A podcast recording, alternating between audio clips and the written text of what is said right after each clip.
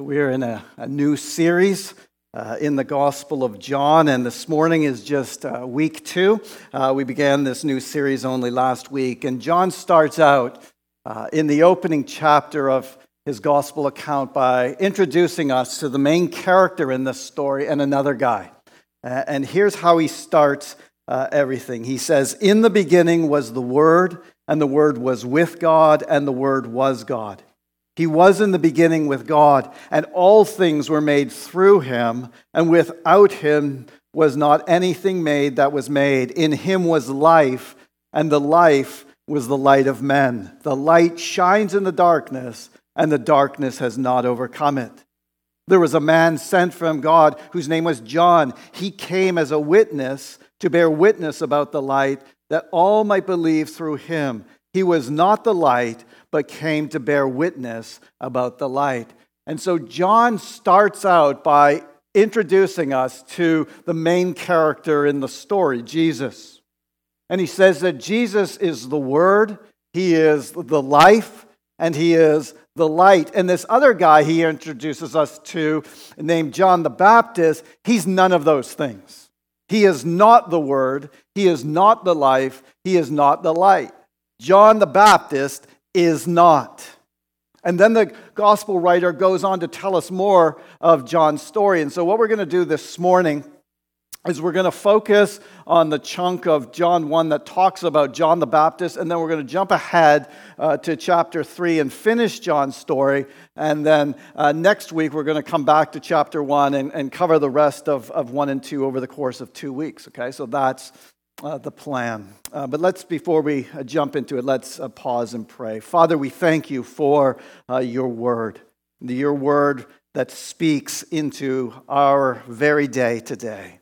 And so we pray, Lord, that you would uh, take this word, the living word of God, and, and through the instrument of, of the preaching of the word, that you would uh, so grant us your Holy Spirit, that the Spirit would attend to the words declared this morning, that, that the truth of Scripture, very familiar Scripture.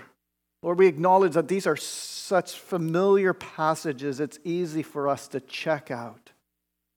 I think we know it, we understand it, and we pray and ask that your Spirit would so attend the word that we would see and discover new things this morning. That we would see and discover new things about who you are, and see and discover new things about who we are. And discover and see new things about the wonderful grace that is ours in the Lord Jesus. For it's in his name that we pray. Amen. Amen. So, John the Baptist, uh, who is this guy? Uh, well, John has this unique distinction of being uh, the very last Old Testament prophet who did all of his ministry in the New Testament. His entire ministry uh, wrapped up before Jesus went to the cross. Yes, he, he had a little bit of overlap with Jesus, as we're going to see, but really, John was an Old Testament prophet.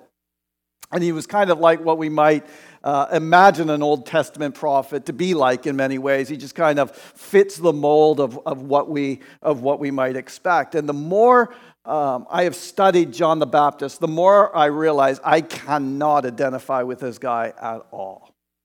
Uh, and we're going to see why that is more and more as we uh, go uh, through here. I, I, mean, you can read a lot of his story in the other uh, gospel accounts as well Matthew, Mark, Luke, and John. But, but here's the general context of John's story G- John was Jesus' cousin in a way. Uh, John's mom, Elizabeth, and Jesus' mom, Mary, were cousins. And so John and Jesus, you know, were second cousins or cousins once removed. I'm not, I can never figure out how all that works.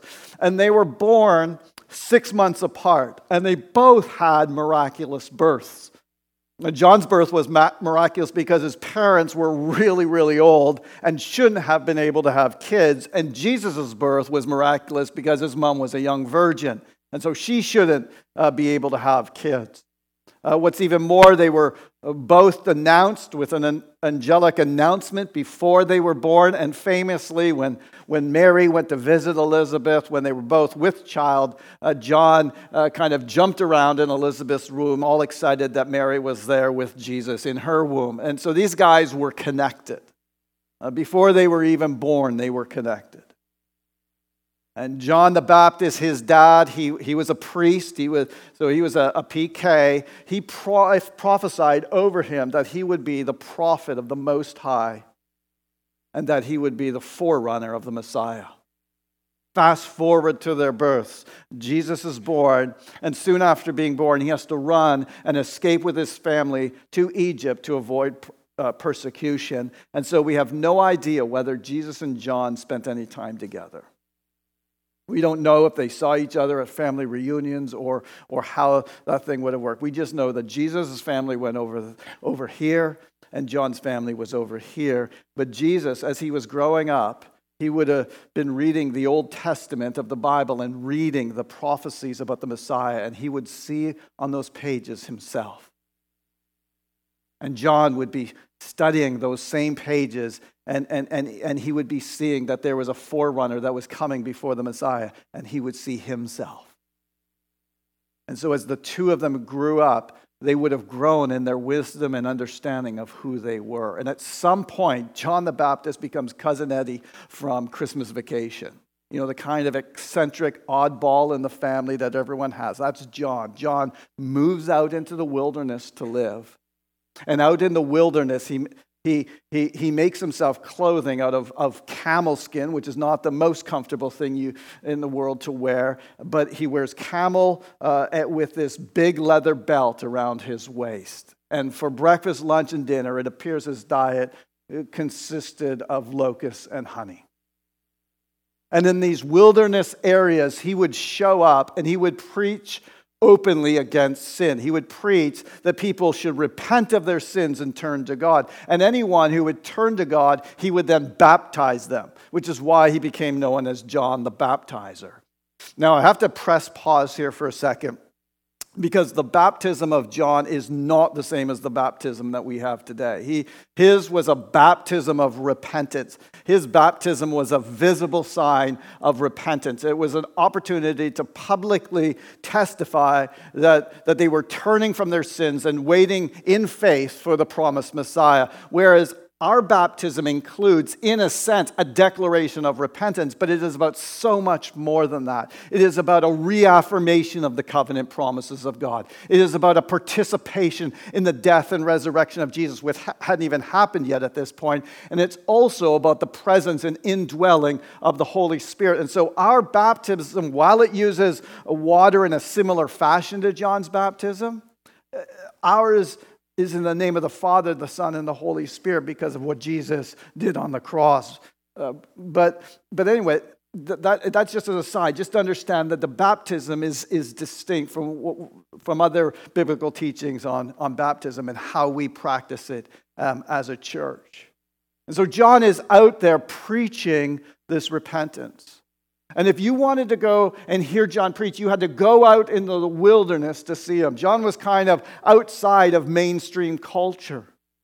And John is preaching, and in his preaching, he pretty much criticized everybody. He criticized the religious, he criticized the soldiers, he criticized the tax collectors. He pretty much criticized everybody in his fiery preaching except for one person. And that's where we, we pick up our story this morning. Uh, John 1, verse 19. And this is the testimony of John when the Jews sent priests and Levites from Jerusalem to ask him, Who are you? Which is a pretty good question if you think uh, about John the Baptist. They're like, Who are you? And if you think about it, there are a lot of great answers he could have given to that, that question. He could have said, I'm a preacher of righteousness. It's a good answer. He could have said, I am here as a prophet of the Most High God. He could have said, I am a forerunner to the Messiah. He could have said all kinds of things. He could have said, I'm the guy that drew this entire crowd here from Jerusalem and Judea and the Jordan Valley. They all came to see me. But that's not what he says. In fact, he summarizes his entire ministry here in verse 20 when it says, He confessed and did not deny, but confessed, I am not the Christ. They asked him, Who are you? And he said, Well, I can tell you who I am not. I am not the Christ. And then they asked him, What then? Are you Elijah? And he said, No, I'm not. Are you the prophet? And he answered, Nope. So they said to him, Who are you? We need to give an answer to those who sent us. What do you say about yourself? And he said, I am the voice of one crying out in the wilderness, make straight the way, of the Lord, as the prophet Isaiah said. I am not the Christ. I am not the Messiah. I am not Elijah. I am not the prophet.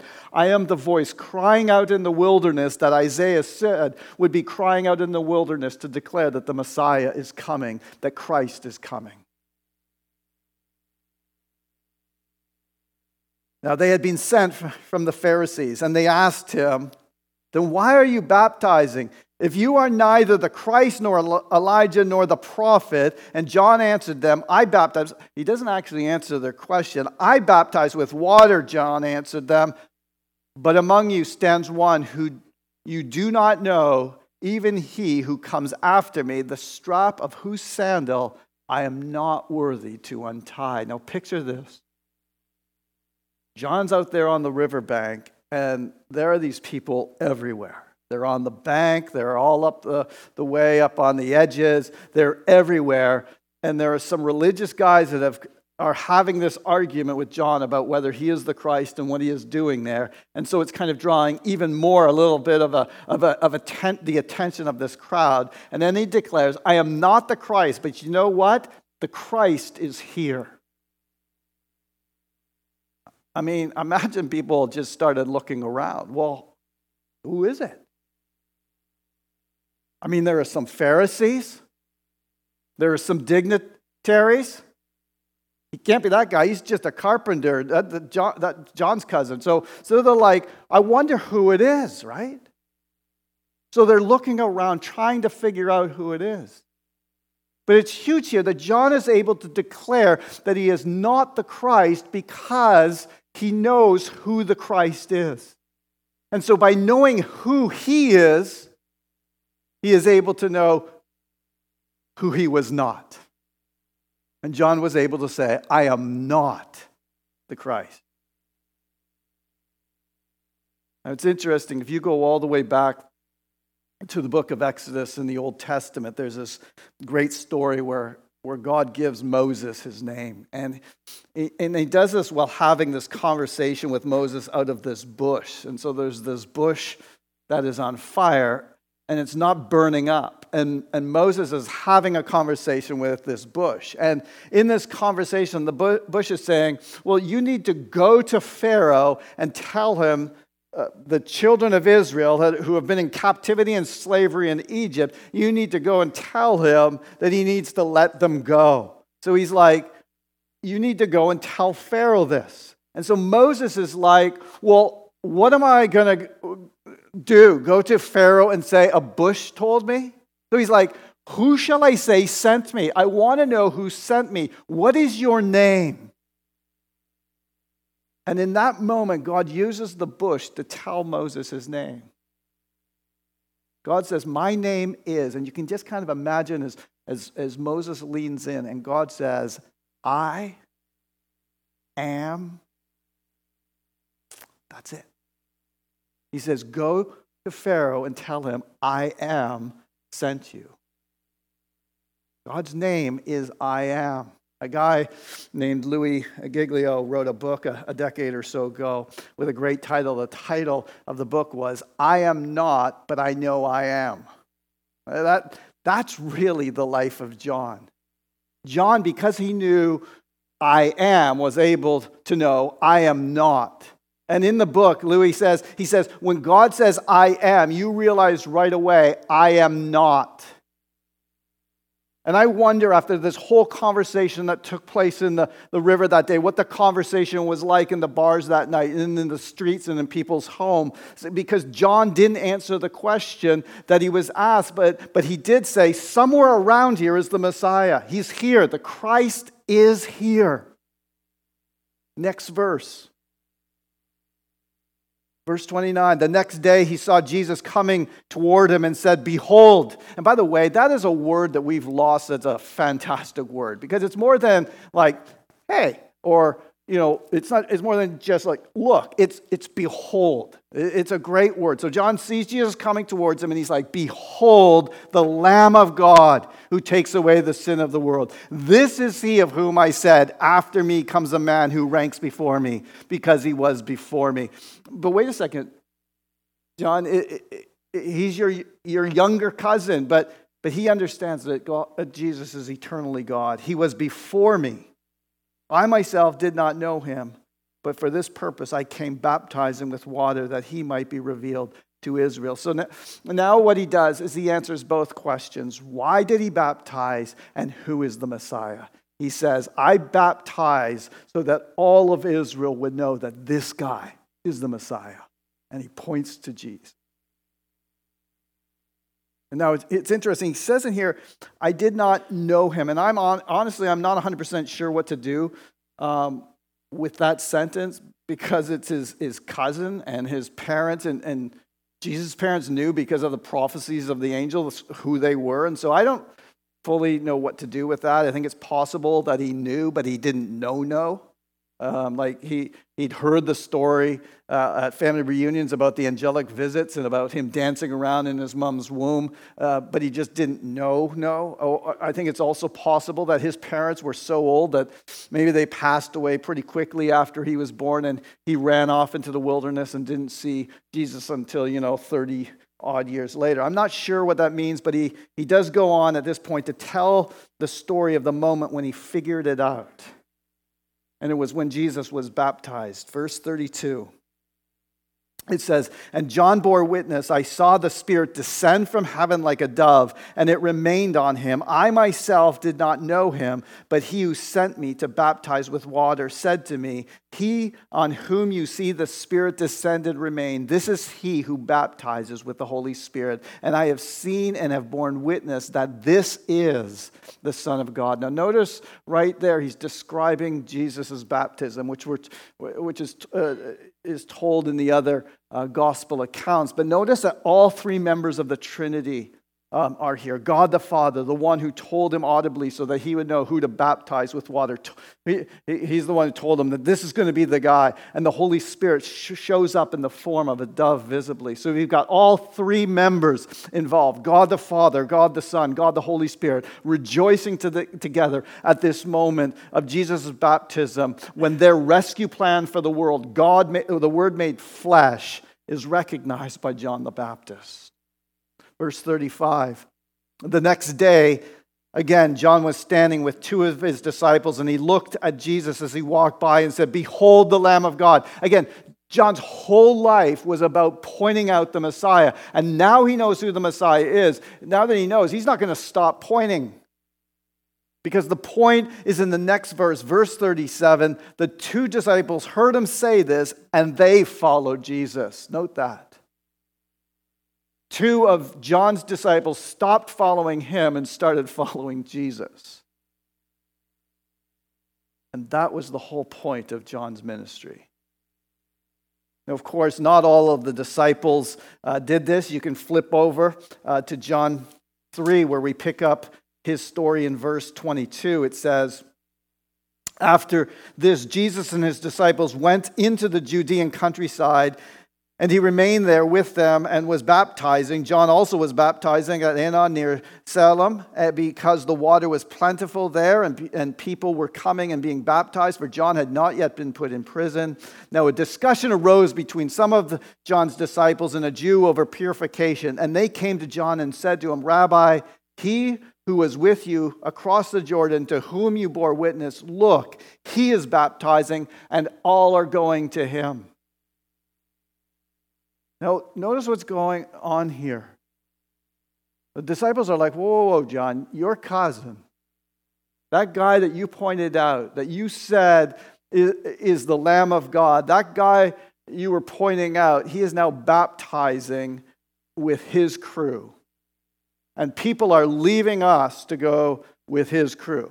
This is our turf. We planted the first Baptist church of Judea, and now he is planting the second Baptist church of Judea. Really? No laughter? I thought that was a good, uh, fantastic joke. No, they're like, this, this, is, this is our turf. Jesus' disciples are jealous. Uh, someone is beginning to steal John's thunder. John's disciples feel people are being forced to make a choice between Jesus and John, and it doesn't sit well with them. And, and, and it is with this complaint of theirs from his unhappy disciples that John the Baptist ends his ministry. Verse 27 John answered, A person cannot receive even one thing unless it is given him from heaven. These people who are following me, the crowds that I, I have, the, the ministry on the banks of the river, it's not mine. You yourselves bear me witness that I said, I am not the Christ, but I have, I have been sent before him. I'm not the Messiah. My, my role was to come ahead of the Messiah. It's not important who I am. The only thing that matters is that people know who he is. The reason God powerfully used John the Baptist was because John recognized his own inherent nothingness compared to Jesus. Martin Luther once famously said, God created the world out of nothing. When I realize that I am nothing, perhaps God can create something out of me too. In other words, God doesn't need me to accomplish his plan. He can do it without my help and supervision or permission. And only when I realize that can he then really use me. You yourselves bear me witness that I said, I am not the Christ, but I have been sent before him. The one who has the bride is the bridegroom. The friend of the bridegroom who stands and hears him rejoices greatly at the bridegroom's voice. Therefore, this joy of mine is now complete. I've done my job. He must increase, but I must de- decrease. All about Jesus. He must increase, I must de- de- decrease. Not I can decrease, I'm okay with it. I really should decrease and he really should increase. No, I must. I must decrease. He must increase. The beginning of this message, I told you how um, I just feel like I'm so unlike John. I wasn't talking about the camel clothes or the le- leather belt or the dipping locusts in honey. It, it's this part. If I'm really honest, in my fleshly places, I want things to be about me. I want to increase. I want to be the center of the universe. I want to sit on the throne of my life. I want to be in charge of my family and everything that I do. I want to control everything. And yeah, you know what? It's easy to say the right things. We would never be so bold as to say such things out loud, but in our hearts, it can be a, a very different story. The heart is deceptive, isn't it? So often we're, we're, we're deceptive about ourselves uh, uh and about what our motives are deep down. And, I, and I'm ashamed how often, and, I, and I'm really, if I'm really willing to be honest with myself, and I guess with you as well, I'm ashamed how easily I can be jealous of others' success in ministry. How easy I, easily I can end up like John's disciples, upset that, that Jesus' disciples are, are, are baptizing more people.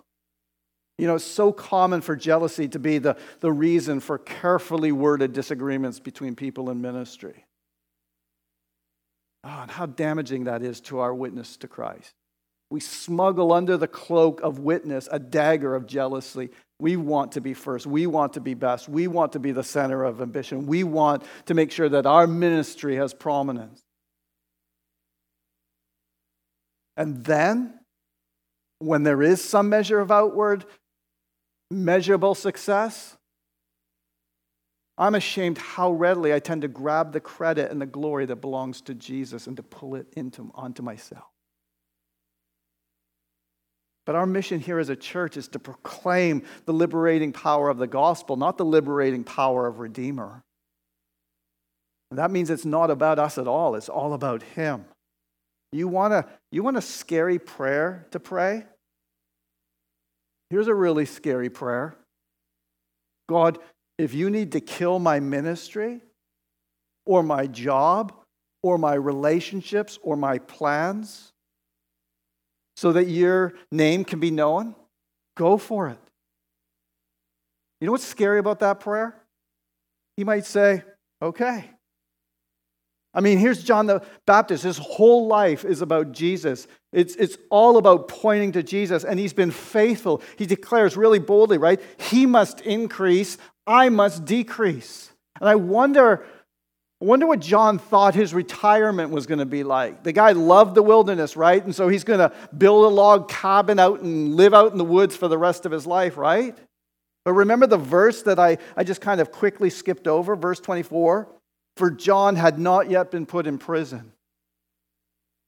Now, he said that because after this, John was put in prison. This outdoorsman who liked to be in the wilderness was put in a little hole with bars.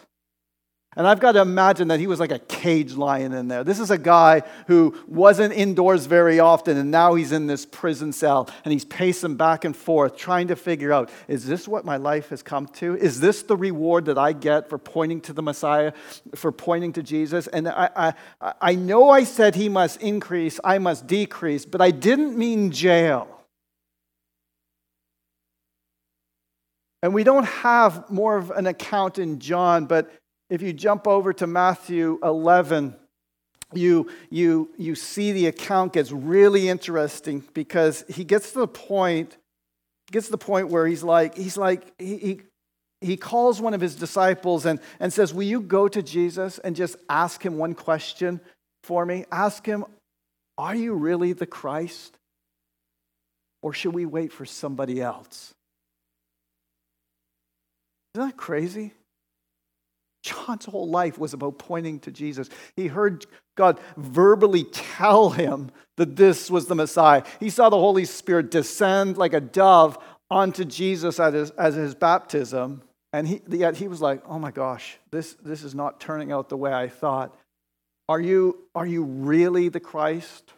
Or should we wait for somebody else? And in Matthew, there's this beautiful, this beautiful response. This is Jesus' response in Matthew 11. Go and tell John what you hear and see. The blind receive their sight, and the lame walk. Lepers are cleansed, and the deaf hear, and the dead are raised up, and the poor have good news preached to them. And blessed is the one who is not offended by, or turned away from, or falls away from me.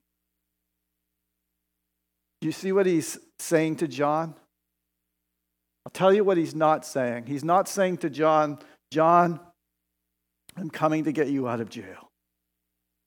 I'm going to I'm going to get that I'm going to get you that log cabin in the woods, John. One contemporary writer, I love what he says. This is the description he gives. He says, What Jesus is saying to John has been far too barbaric for us to keep in the mainstream of Christian faith. Jesus was saying to him, John, I'm not coming through for you. I'm not getting you out of prison. I'm not sparing your life.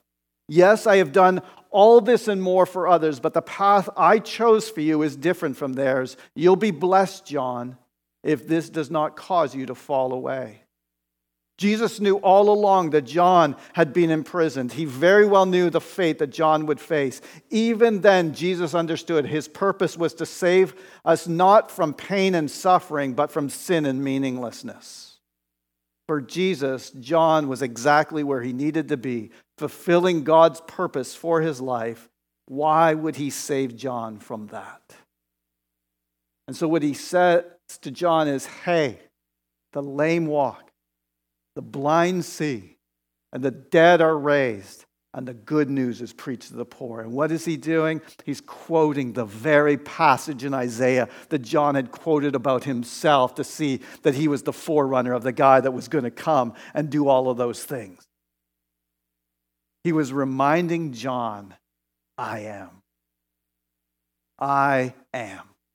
My favorite part in this passage um, is when John's disciples start walking away. He says, as they, as they went away, Jesus began to speak to the crowds concerning John. And I think Jesus did this intentionally so that the, the John's disciples would hear this and would report it back to John. I don't know that for, for, for sure, but it, it wouldn't surprise me if that was Jesus' intention. He says, What did you go out in the wilderness to see? A reed shaken by the wind, some kind of like little pansy weed?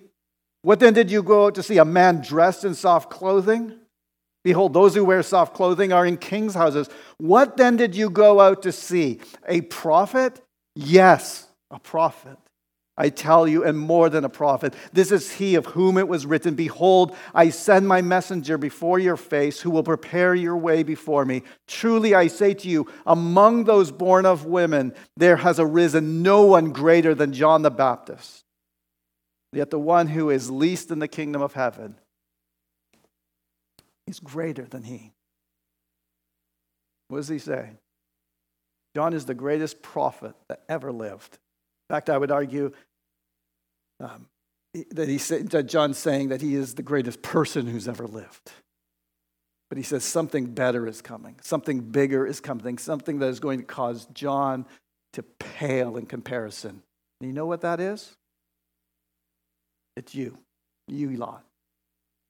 Listen to what one commentator writes. He says, The greatness of John the Baptist fades in comparison to the high position every believer has had since Jesus' crucifixion and resurrection and the descent of the Spirit. Jesus says, The least in the kingdom of heaven is greater than John. You know what that means? That means that you, and you're probably not the least in the kingdom of heaven, but you might be.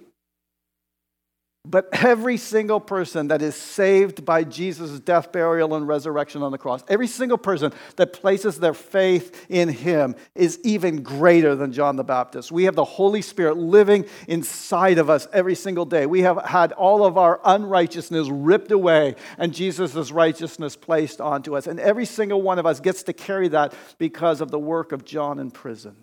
And I wonder if John in prison was encouraged by this. We don't know. We know that he eventually he was beheaded and his head was taken on a silver platter to be given as a gift to an entitled princess. And that was the end of his life. He decreased. Really. And if you want a point of application this morning, if you're a note taker this morning, well, I've got three words for you to write down this morning as a point of application. Write these words down, maybe even tape them on your bathroom mirror so that you can be reminded of them every morning. And they are these words I am not.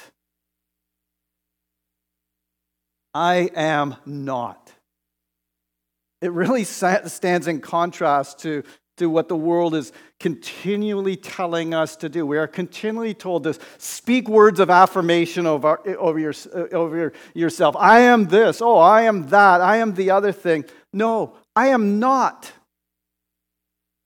Doesn't that feel good? I'm not the Savior. I'm not the Christ. I can't fix this thing. Just to rem- regularly remind ourselves, I am not. In Louis Giglio's book that I mentioned earlier, he talks about this in a much better way than I can, so I'm just going to quote him. That's what he says. He says, In the days to come, when you're questioning, needing, searching, wondering, asking, and struggling, you will find Jesus' sufficiency at the end of every desperate prayer. When you cry out all the things that you are not, you can know that Jesus' answer is, I am.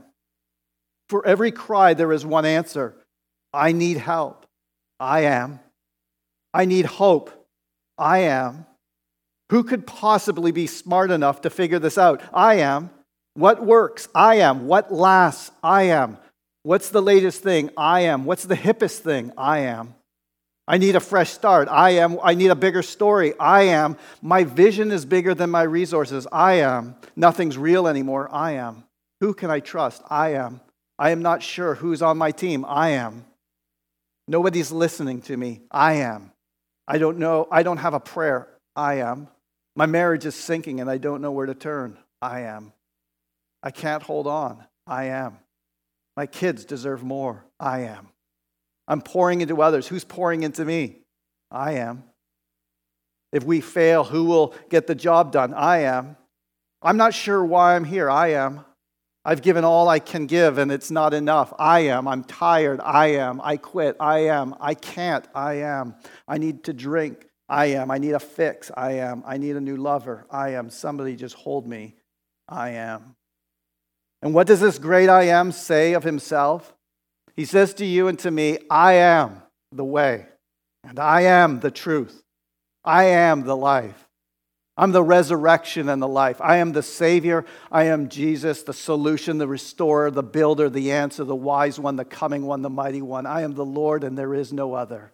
I am God, and there's none beside me. I am the first and the last. I'm the Alpha and the Omega. I am the beginning and the end. I am the Lord. That is my name, and I will not give my glory to another or any of my praise to idols. I am who I am, and that is my name, my memorial name to every single generation. You know, when John gets done telling John the Baptist story, he, he concludes with this little uh, commentary about Jesus that, that, that ends with, with these words The Father loves the Son and has given all things into his hand. Whoever believes in the Son has eternal life. Whoever does not obey the Son shall not see life, but the wrath of God remains on him.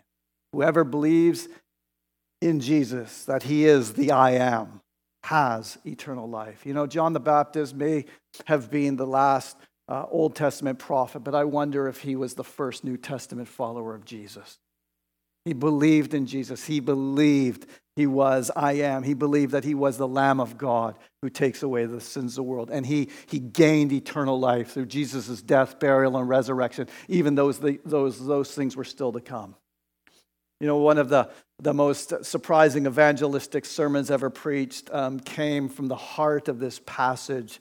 Um, Behold the Lamb of God who takes away the sin of the world. There's this famous story where the great Victorian preacher uh, Charles Spurgeon was once practicing with the acoustic in this massive hall, this massive auditorium before he was going to speak to huge crowds. And he was just testing out the, the acoustics in an age where there were no microphones. And he, with his booming voice, he boomed out the words of this text. And the, the story is told that a worker or a janitor heard, these, the, heard those words declare, heard that sentence Behold the Lamb of God who takes away the sins of the world, and was converted on the spot. And you know, it is as we too look at the Lamb rather than ourselves our problems or other people that we find life. Life in all of its fullness, the, which is the, really the great sub theme of John's whole gospel. It saturates us as we behold not ourselves, but Him, the Lamb who takes away our sin. Let's pray.